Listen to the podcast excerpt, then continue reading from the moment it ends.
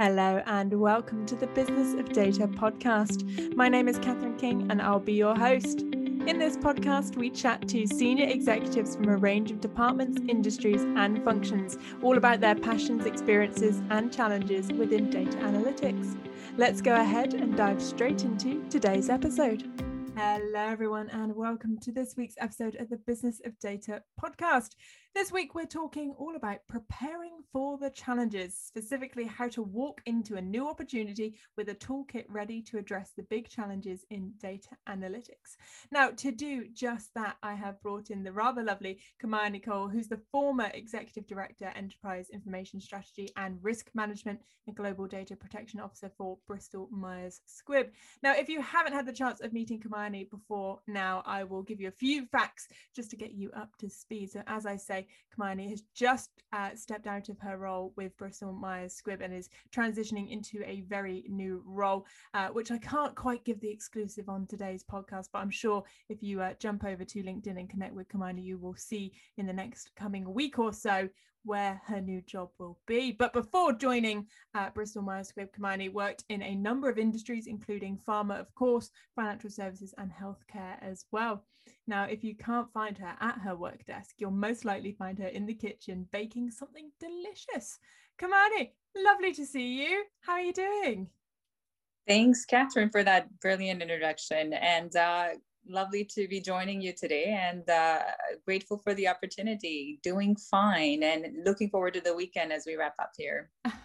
Absolutely. So, I mean, I, I, mentioned there in the intro that you're you're into your baking, but I believe you your kitchen is kind of your zen space. I think from catches up that we've had before, and you're, you're actually quite into your reading as well. You do a lot of reading in your kitchen as well. What, what have you been reading? Oh, uh, I have, uh, Catherine, and uh, I think uh, a little bit of a space between as I look towards the next opportunity gave me some time to get more creative than beyond just the reading. And so, in preparing for, uh, you know, my first book, which is a adaptation of something um, uh, of you know works of journalism that my mm. grandfather had done i've uh, acquired this very interesting reading habit more recently and i'm reading on average about um, you know three books in parallel which is uh, wow. not, not, quite your typical way of reading and it wasn't for me either but i think it's it's served to be a source of inspiration as i look to to pen this uh, other journalistic uh, book endeavor so my current three books that i'm reading are um, you know organized along themes um, uh, one that is uh, more geared towards self-improvement and uh, to that vein, um, the, the book I'm currently reading is How Will You Measure Your Life uh, by, uh, uh by, uh, by uh, Clay Christensen, the former Harvard professor. Um, the second theme that I've been devoting to exploring more closely is um, more industry focused for us in healthcare. Um, this is a book by Atul Gawande. Um, it's called Better um, and then uh, a third theme that I was uh, looking into, of course, is it has to be data and analytics. And the one that I'm reading right now is uh, it's a little older book. It's a, it was a New York Times bestseller, um, and this was three years ago. But it's Life 3.0. It explores um, the journey of what AI-driven human life 3.0 would look like, and it's by um, a, a who's who celebrated professor of uh, physics at MIT as well. Um, so that's what what's uh, currently on my uh, reading radar, and uh, yeah, I, I, I don't know if I will continue. Uh, I was keep... get, that was going to be my next question. Are you going to keep up this reading pattern with your new new role, or do you think it will have to go to the wayside slightly? I, I think I think life's going to be a little bit paused. I'm sure once the opportunity starts up, but uh, you know, uh, readings readings it's a great way of learning and mm. I, I look to be able to do more but uh, probably in a punctuated uh, frequency in the coming weeks. I guess though, in terms of um, human in the way that we process information, we're quite used to taking in multiple sources of content, right? In the sense of you listen to multiple different podcasts. I'm sure our listeners today, you know, the average uh, listener of a podcast listens to up to seven hours of podcasting a week. So, uh, although it sounds that you know, when you're thinking of a book, you're sat down and you're reading, doing three of those in in the same time frame. Obviously, that that feels a bit heavy, but uh, yeah, that's really interesting, Kamani. Awesome. So set the scene for me. you you've recently stepped out of your role with uh, Bristol Myers Squibb, and you're preparing yourself uh, emotionally, physically, mentally, all of those things uh, for for your next adventure. Let's take a step back. What have been your key learnings from just under four years uh, working with them? What have been the real learnings that you you're going to take away from there? Yeah, Catherine, it's a great, uh, great moment to you know do this type of introspection. Um, I think uh, with the pandemic, uh, it brought a level of uh, perhaps introspection for all of us, uh, both on a personal as well as on a professional front. And I'll tell you that the last four years adventure with Bristol, um, and in just general, coming back from financial services into healthcare, I think for me, the, the three big takeaways that I've had, um, and some of these are very much in play in the strategies that we um, saw unfold for Bristol as a company, um, but have been resounding learnings for me in my uh, forward leaning uh, ways of working. The first I would say is this notion of uh, that sometimes you have to go slower to go faster. And uh, nowhere have I seen this applied um, so well in a corporate setting as we did um, uh, with our business development strategy at Bristol Myers Squibb. You know, the company's had an amazing, uh, you know, pearl of strings strategy in play mm. for the last decade and a half. And, uh, you know, this notion of that with every new pearl you added to the string, needing to go slower before you're able to go faster as a cohesive unit. Um, and this is very much in play, even with um, the ongoing um, integration of Celgene that BMS just recently acquired. That's been a huge learning. And knowing when, when to slow down uh, before you can accelerate with the with the synergies that are arriving as part of a new team, new company, new organization, I think is a huge, huge learning for me personally. The second one that um, I thought was a very enduring lesson was, um, you know, having a sound business strategy um, can can do wonders um, if it if it's been done right in withstanding the test of time and driving a unparalleled clarity in your investment and operational decisions for the teams on ground. Mm-hmm. For me, this string of pearls and what I see uh, BMS doing in positioning and, and an um, unrivaled, you know, growth that the company has seen in now where it's situated as the fifth largest by market cap uh, top biopharma, you know, it uh, it's driven a sense of um, uh, managerial and and leadership clarity for us as as leaders in the organization and uh, you know it's it's not it's not typical to come by this type of cl- clarity of vision and mission. Um, mission most companies have, but the, the strategy and seeing it endure and play out over such a uh, long run as with um, BMS, it's been wonderful to see. And I will take this as a personal learning going forward. And then last but not the least, um, you know, uh, leaning into a company's culture helps mm-hmm. drive transformations. Today's transformations are digital and data focused, but leaning into the culture versus fighting a culture or resisting a culture when driving transformations, for me personally, has been an amazing learning as well. And I've seen uh, very few uh, do it well. Um, and I saw I saw BMS putting forward an amazing plan to address how you lean into your culture to mm. accelerate the transformation at scale on an enterprise level. Absolutely. Fantastic. There's, there's such interesting uh, key learnings and so broad. And I think that's so interesting, actually, that last point you mentioned there about leaning into the culture. Because if you think about it, it is you against an entire department or company. And it's a case of who's going to win that battle if you really, really want to, to pull and, and resist. But actually, it's a case of leaning into it. So you, you mentioned something at the top of your answer about uh, the fact that you came out of financial services and then back into to pharma. And I'd love to know what were your um, you worked in a number of industries. What were your assumptions about the pharmaceutical sector before working within it? Um, because I know obviously there's a, a lot of uh, different people that listen to this podcast, and I think it's always interesting to know what you thought thought of the industry outside versus then what you found within it. Because you know people like to uh, move across industries, and sometimes that can feel a bit daunting, right? So, so how what were your assumptions uh, going into the pharmaceutical sector, and then um, what did you experience when you got there? Were they any different? Yeah, Catherine, uh, you know, for me, it was sort of a homecoming. I had been a healthcare lifer for the greater part of my career, and financial services ended up being uh, about a two and a half year sabbatical. So, homecoming, but but but you know, still coming back from financial services and seeing the transformation, um, both digital and data, starting um, with a much stronger and much more of a affirmative action coming um, because of regulatory pressures after 2009. Um, coming back to pharma, here's what I walked into and with expectations, you know, that it's life sciences, it's healthcare. Uh, my expectation was that they play on the cutting edge of technology, if not the bleeding edge, right? Um, but and here's the but that followed and this is where you know my my expectation versus the contrast of what met me in the in the face when i got here I think there are pockets of excellence, and in, and this is true of all pharma, not just uh, you know my my last employer, but there are pockets of excellence that need cultivating, grooming, and replanting at scale. Right, so it's not that they are at the bleeding edge everywhere or or at the cutting edge everywhere.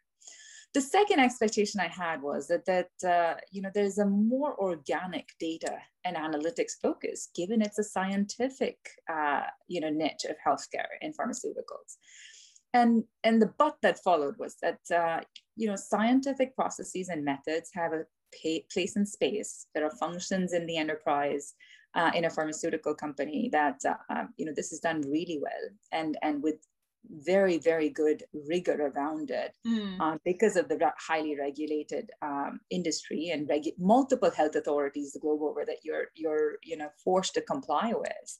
But um, it doesn't organically flow and inductively flow to the rest of the organization. So that culture change around data and analytics and being a data driven organization um, is an equally uphill task when you look at the not so data data germane pockets of the enterprise and then the third expectation I walked in with was that they, we just generally had higher data quality. Let mm. me tell mm. you, that is far from the truth. I think we have great data quality when it comes to actual physical product yeah. and cl- clinical trial data integrity. Um, but I think there's way more pockets of data quality improvements that need to happen, especially when it comes to the seams of the value chain around the patient. So when you think about data quality at the um, at the value chain exchange points, so between provider to payer and payer back to us and pharma, pharma to, to pharmacy. I mean, there are there are a huge number of data quality areas that uh, I didn't expect uh, yeah. and were right? Or still gaps to address and more to be done. Um, but but yeah, those those are in a nutshell mm-hmm. what I, I would say. I love that though because I and this is the exact reason I asked that question because it, this whole episode right is talking about challenges and going in to prepare them. And I must admit I would think that data quality would not be as front of mind for someone going into a data role in the pharma uh, sector. But as you say you know yes you might have it completely a-okay for the clinical data but other aspects it may be just as bad as other sectors which you would perhaps maybe expect it a little bit more of. So uh, really really interesting. So on that line, obviously, this episode is all about uh, you know preparing yourself for challenges and how you can do those. Um, and obviously, you are very much preparing yourself to deal with big challenges that um, organizations are currently facing in data analytics for your new role. So, talk me through what are those challenges to you, and uh, and uh, what what what are they going to be the big ones that you think are going to raise their head for you? Yeah, and I think to some degree, Catherine, while I say this uh, for for me and my new role, my opportunity, which is continuing to be likely in healthcare and pharma, I, I suspect that these teams are going to play all data and uh, analytics hmm. practitioners mm. agnostic of industry. I think this uh, uh, notion of data strategy is going to be front and center for all industry and all data and analytic uh, leaders, um, agnostic. Um, I think the path to economic recovery in each industry and the curves that these will take will look different. But for data and analytics to drive that recovery path, um, I think every leader at their own level is going to need to introspect and say, what is our data strategy? How is it going to be abetting that economic recovery and the uh, recovery for, for the companies that really suffered significant, um, you know, disruptions um, and in certain industries, it was, you know, uh, sink or swim uh, types yeah. of impact. So what is that data strategy? And, and you can't you can't go after it all there has to be a, a progressively uh, you know systematically laid out progression plan what what is that data strategy so that's going to be a key area for for me uh, and for multiple other leaders in this industry the second is um, you know what the the pandemic did for us in healthcare is it it highlighted um, an unprecedented level of cooperation in industry. As pharmas, as uh, medical device manufacturers, and uh, provider networks look to cooperate on an unprecedented scale, not just within countries, but globally, to bring to bear both uh, you know, treatments as well as vaccines that we are now doing the rounds with, you know, uh, uh, rolling out um, to populations globally. And so you think about the data and analytics plays of enabling ecosystems to come together in a frictionless way from uh, you know candidate new treatments candidate new vaccine variants you're going to have to develop um, for for uh, you know the variants of the virus now and more to come um, and to then dispensation of these treatments and cures in the context of a you know in hospital setting or at point mm-hmm. of care uh, setting right? Tests that are going to be hopefully just spit tests that you can take at home. The data plays and the ecosystems of um, seamless exchange of data quality data trusted data that you need to be enabled and the ways in which data and analytics professionals need to enable that for their enterprises is going to be yeah. another area of focus um, and, and tied to that in many ways is, you know, um, the data ops capability. In the world of data and analytics, we talk about data ops. And then shortly on the heels of that, you talk about model ops, AI ops, ML ops. You know, how do we scale these um, with a speed to outcome that is going to meet the needs of the hour from a patient and provider population standpoint? So those are to me the, the key areas that I will be focusing on uh, in the coming days to weeks and months even. Absolutely, and they're, they're, all themes that we've definitely touched on um, at, uh, on the Bob Pod. But I think it's so interesting actually that that second point around collaboration. It's it's very similar in a way that you had companies who had a culture with you know oh when we don't we don't uh, believe in remote working we want everyone in the office and suddenly it was removed and it's a case of you've got to do it now. And it's you know in the healthcare obviously there's been, this growing um, need and requirement for interoperability that has taken place really great for some companies, not so great for others. There's been resistance. Suddenly, you throw a global pandemic that puts everybody in the same storm. I'm not going to say the same boat because everyone's, you know, in different positions of, of privilege in that.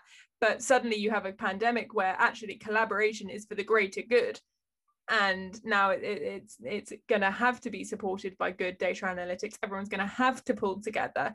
And uh, and it's been you know fantastic to see the innovations and the change that has come about that hopefully you know we can maintain this culture of collaboration going forwards. Um, and then you know as you say there with uh, I believe it's Gartner has coined the term XOps to in, include all of the model A, A, AI ops and um, uh, ML ops as well. Um, you know, it's such a big topic here. We're seeing more and more content and people wanting to talk about it and engage with it. So um, I, I, think that's really, really uh, very relevant. Now, I was going to ask you why do you think these challenges are so relevant right now? And you kind of touched upon that with the pandemic, mm-hmm. but um, in terms of strategy, do you think this has been something that's been brewing for quite a while in a sense of having that real knowledge of tying it to the business and making sure that everything you do is explainable in the sense of value and return of investment? I think that I think it's fair to say it's probably been brewing for a while. Would you agree?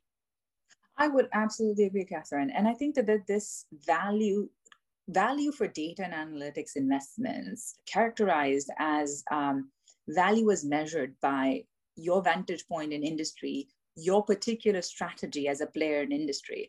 I think this has been a theme that's been talked about for at least the last five years if not more. It's just that now you're seeing it actually materialize on the heels of the pandemic for most most industries and most players being able to measurably tie hey this is what my my analytic uh, provided me in terms of where do i need to redirect my supply chain for example mm-hmm. this is what my analytics told me is my compound catalog that i think we could co-develop with another pharma player for a therapeutic or a you know curative uh, compound so i think they, these are just becoming real and now people have a, a much more deeper understanding of how to do this exercise with value articulated in business terms as as the way to justify the continued digital and analytic investment spends um, Absolutely. Absolutely. So, I mean, whenever we're talking about um, challenges, obviously that they're in place for a reason, right? They're, they're challenges for a reason. So, what do you think are the key barriers in the way of overcoming these challenges? So, so when we're talking XOps and the fact that we're going to have to be doing so much more there, why is it not just being done now? And I ask that in a rather you know pithy way but what what's preventing so many organizations again because you have this macro experience from the different industries you've been a part of. So what do you think is standing in the way of it just being done? Yeah and i think it's particularly um, harder in a industry that's as highly regulated for good reasons mm. for us in here, right? I mean these are uh, these are and, and I don't need to explain this for anyone listening to the news right now, even for these vaccines that we've brought in blitzkrieg speed to patient, uh, patients and, and to, in response to the, the pandemic, you're, you're seeing safety questions being raised because we've studied it in such accelerated timeframes for the trials. So, so I think uh, the challenges are kind of obvious in our industry. One is that, you know, there are significant hurdles that are raised by by health authorities the globe over mm-hmm. for good reason. Um, the other challenge that presents itself in being able to tackle some of these, um, you know, speed to value and uh, speed to outcome for us in data and analytics uh, fields is that um, healthcare data uh, privacy laws and genetic research laws are also evolving, right? And, yes. and broad consumer data privacy laws now intersecting with health data protection laws and genetic research laws. Um, I mean, being on the right side of, the, side of the law is crucial. When it comes to people's health data, it's even more crucial. So there's a significant barrier there. Um, and I think you do see industry and global, um, uh, you know, conversations that are now being had um, as a fast follower to the pandemic response to say, okay, if we could do this for, for responding to our you know, a global scale pandemic, why can't we do this for bringing quicker drugs to bear for truly seismic uh, you know levels of needs in um, population health burdens in cardiovascular oncology in neurology? So i suspect that we're going to see more conversations in this space coming. I'm going to challenge you slightly on this. Do you think that in the long run you'll be further ahead though because as an industry you're again you, you mentioned that point about regulation which has sparked this question. You are so used to walking hand in hand with the regulator that you're ticking those boxes. Everything is safe everything is ethical everything is you know you're, you're considering bias you're considering data safety. Other industries who don't need that same regulatory relationship they may be springboarding ahead but in the long run because we're seeing it in the news just yesterday about uh, the european um, council potentially putting laws in place around what AI can do. So if we're thinking AI ops. So actually, the although in the in the short term it seems that every step you're being stopped because you've got to consider the regulation actually in the long run if we're looking years ahead you guys might actually be ahead of others because you've already had to tick those boxes and go through that process and obviously as you say with covid obviously that's happened quicker so i think there's been a bit of a, a, a conversation about how much bureaucracy is needed but because you are used to that environment um, it, it might be better in the future Indeed. And Catherine, I'm going to try to tie this back to the theme that I was uh, stating at the outset of our conversation today, right? Which is that knowing when to slow down to go faster mm-hmm.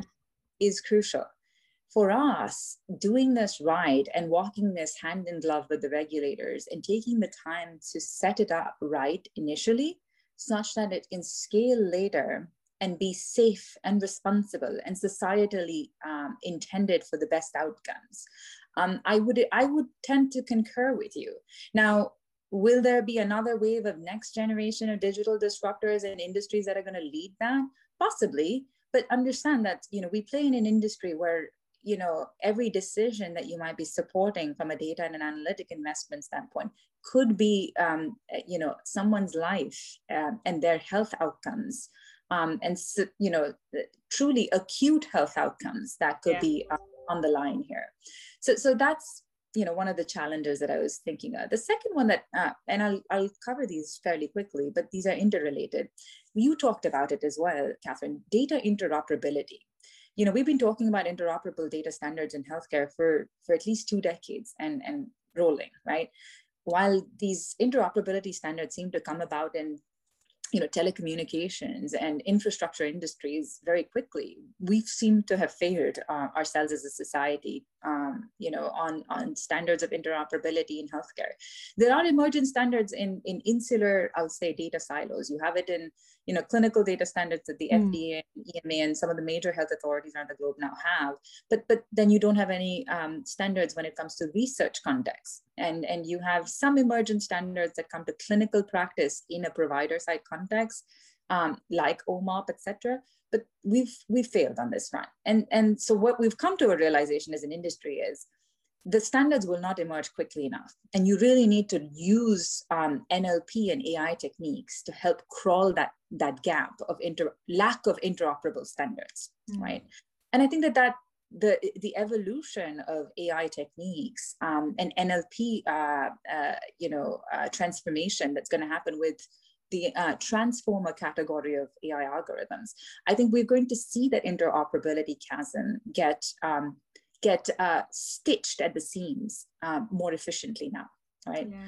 Um, and then the third one, which is related, is this um, notion of uh, humans are very good at uh, doing the right thing by uh, capturing data, thinking of data for primary use. We're very bad at thinking of it for secondary use, right? And the reason why I, I, I see hope for this is that as more and more digital investments happen, we're taking the humans out of being the primary generation of data source right? You talk about mechanization and industry 4.0 revolution in in manufacturing spaces. Um, you talk about research becoming more and more digital right? Digital yeah. lab digital um, i'll call it twins being put into um, computational modeling of molecular uh, structures and, and therapeutic mechanisms of action. Um, I, I, feel like that, that revolution will drive and usher in this secondary use problem that we've been trying to solve for um, and we'll start to chip away at that secondary use and data that's ready for secondary use, which isn't being curated by humans anymore or not being generated by humans anymore. Absolutely. Um, but yeah, th- that's where I would say um, the challenges in this industry have been thus far. So we we we've covered the challenges so fantastically there. But just before we end today, something that was, um, I'm sure some of our listeners join me in our weekly clubhouse room that we host, the Business of Data Power Hour. And this is a collaboration room where we just chat about whatever topics come up. Now, one thing that was actually raised today um, was about uh, the, the, the person posed a question about you know what what do you look for in the skills of a data and analytics professional when you hire and one of the uh, panelists said I, I, I look for someone who actively listens um, goes in and act, doesn't just listen to reply, but actively listens to the business. What are your problems? What are your challenges? So, how are you going to be balancing this immense knowledge you have of the industries, of the market, of data analytics, with then going into the organization and then actively listening to the uh, problems that perhaps you haven't quite predicted in the sense of that they're in a different place in their journey, perhaps the same problem, but maybe different stage. So, how, what's going to be your practical approach of stepping into that role um, on a Monday morning, maybe virtually? Virtually still, uh, but stepping in, what what's going to be your approach to that active listening? Yeah, and and look, active listening is one of those um, skills, life skills that uh, you know you have to get continually better at um, as as time progresses. You know, we as humans get poorer at, at active listening. You know, adults adults have a level of I'll call it attention deficit that I think most will refuse to acknowledge or admit. Um, so I think the active listening that I hope to be able to channel, and I think most people uh, will will agree with me on this line of thinking, is that um, you have to be able to um, create room for people to want to voice their opinions.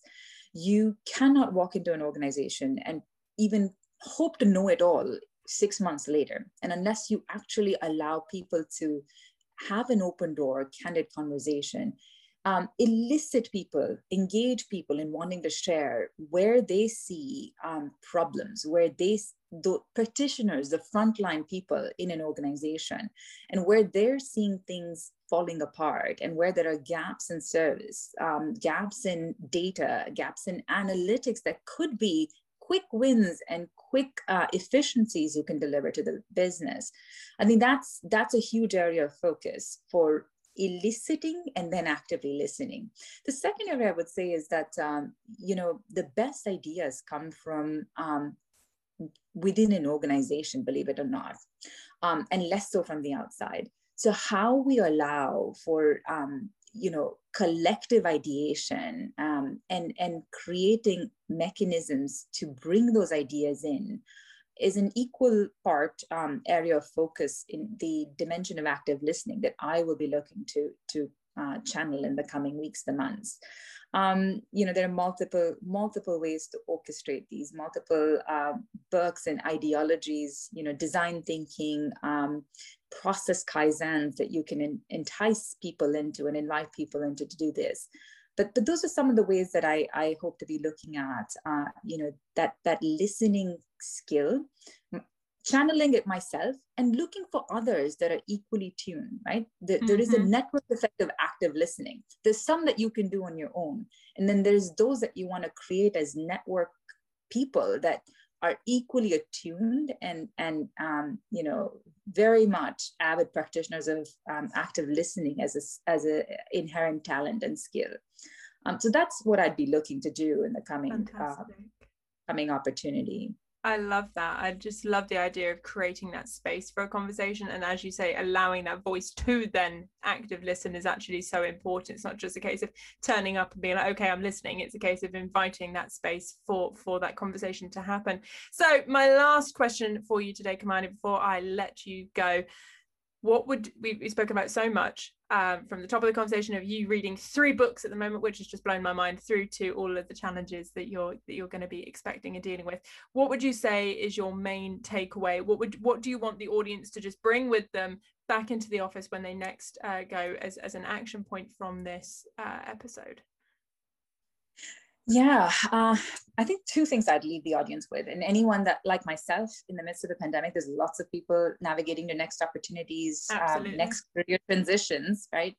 Um, and if it ha- if it so happens to be in data and analytics, but I think these are generalities that should hopefully apply to any kind of uh, career track you would choose.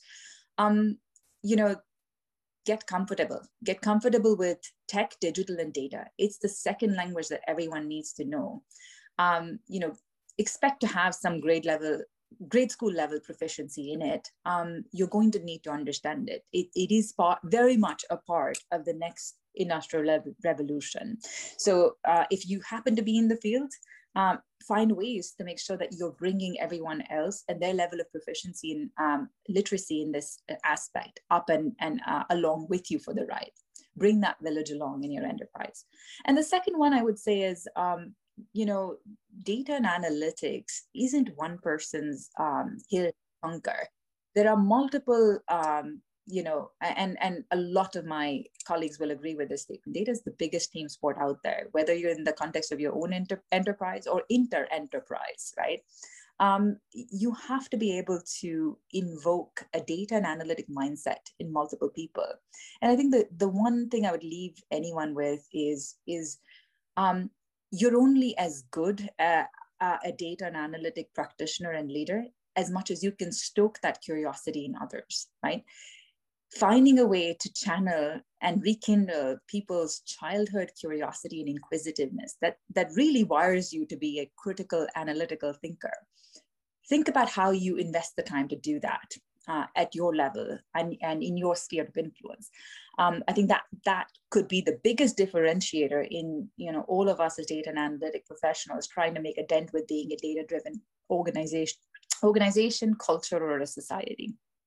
Absolutely love that. Well, Kamayini, I cannot wait to log on to LinkedIn and see a notification saying Kamayini has updated her job opportunity and we can have a look at where you're next landing. And I wish you the best of luck with your next opportunity. And thank you so much for joining me today. Thank you, Catherine. It was uh, amazing. And I look forward to doing more podcasts in the future with you and uh, the Corinium team. We hope you enjoyed that podcast episode. Do be sure to subscribe and follow the Business of Data podcast wherever you're currently listening to ensure you're always first in line to the latest episode. We'd also appreciate your review as well. So if you are listening on Apple Podcasts, please consider leaving us a review. And as always, find us on socials as well as heading over to the Business Data platform for more forms of great content, including articles, blogs, and video. Until next time, stay safe, stay well, and we'll see you real soon.